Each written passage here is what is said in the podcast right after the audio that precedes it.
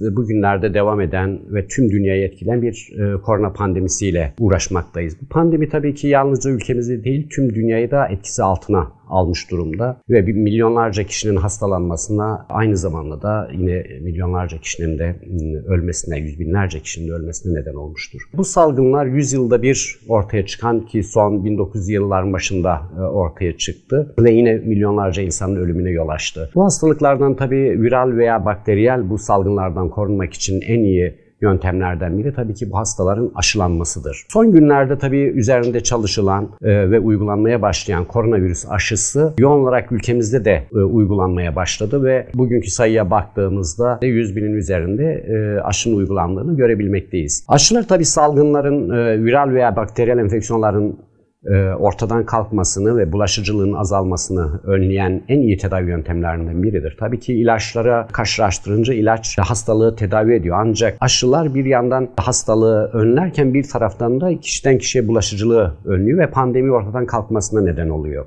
Tabii Covid'de baktığımızda bütün organları, sistemleri etkilemekle birlikte özellikle akciğer, kalp, beyin, böbrek gibi organlara ciddi zararlar vermekte. Son yayınlarda baktığımızda da kalpte de ciddi e, etkilerinin olduğunu görebilmekteyiz. Kalbin üzerine çeşitli etkiler yapabilmekte. Bir damar endoteli dediğimiz damarın iç tabakasını bozarak, bir yandan pıhtılaşmayı artırarak, bir taraftan e, kalbin damarındaki plakaları yırtarak kalp krizine neden olabilir, ritim bozukluğuna neden olabilir, yine kalp kaslarını tutarak kalp yetmezliğine neden olabilir ve dolayısıyla e, kişinin öldürücü sonuçlarla karşılaşmasına neden olabilir. Tabii risk gruplarına baktığımızda bu hangi gruplar yapsın veya kalp e, hastalığı olanlar bu aşıyı yapsın mı yapmasın mı?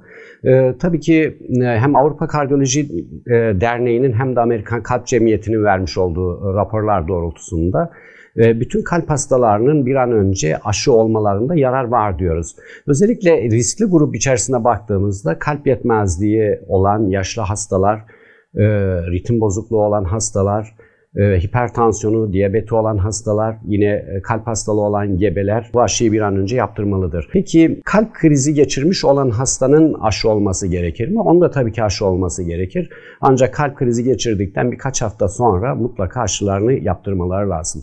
Tek tek baktığımızda örneğin kapak hastası bir hasta kapağı değişmiş ilaç kullanıyor. Bu hasta Covid aşısı olsun mu? Mutlaka olsun. Çünkü kalp hastası olanla olmayan arasında yakalanma açısından bir risk yok. Ancak kalp hastaları bu e, viral, viral enfeksiyona yakalandığında daha şiddetli seyreder, daha ölümcül seyreder. Dolayısıyla e, bu hastaların mutlaka aşı olmalar lazım. Kalp kapak hastalığı dedik, kalp yetmezliği olan hastalar dedik, hipertansif hastalar dedik, e, diyabeti olan hastalar dedik.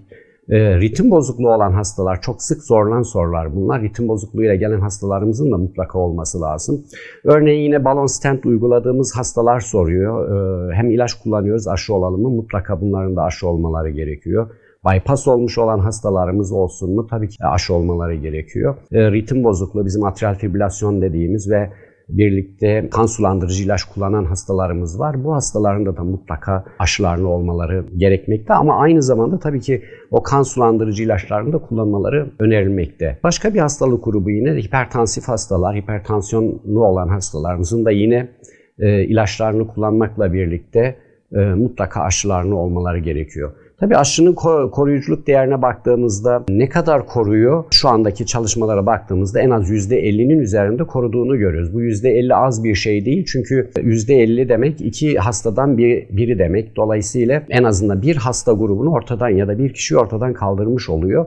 Ve tabii ki bir rapel değil, ikinci rapelden sonra e, bu hastalar tamamen direnç kazanmış oluyor bu e, virüse karşı. Ne kadar koruyuculuk etkisi var? Şu andaki şeyde tam bilinmiyor. Tabii ki bu bütün bunlar çalışmalarla veya takiplerle ortaya çıkacak. Ya bu koruyuculuk değeri 6 ay mı, 1 yıl mı?